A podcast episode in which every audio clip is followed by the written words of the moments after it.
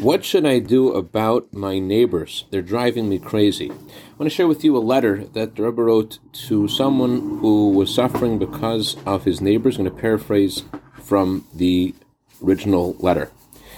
You write about having bad neighbors. Most of the time, this phenomena, this issue, is a result of a lack of concentration in the morning blessings. In the morning blessings, we say the words, May it be your will that you save us from bad neighbors.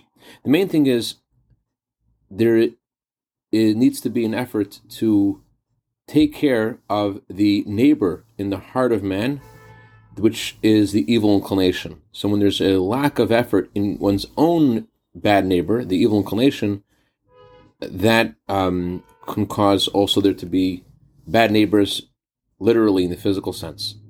But automatically, when you add in both of these areas by concentrating the morning blessings and taking care of the uh, issues that are caused by the evil inclination, so God responds to a human being measure for measure, but not just measure for measure, but when it comes to God reciprocating for good things that we do, God doesn't just give us measure for measure, gives us many more times in goodness and blessings.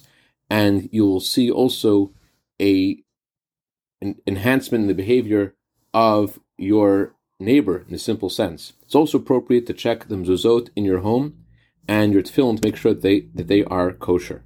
Like dedicate a minute of Torah today to Shena Rachimi and Avishai Avram Strasberg and Rabbi Levi Raichik in honor of their birthdays today, the year of bracha v'atzlacha begashmius uveruchnius. Have a wonderful day.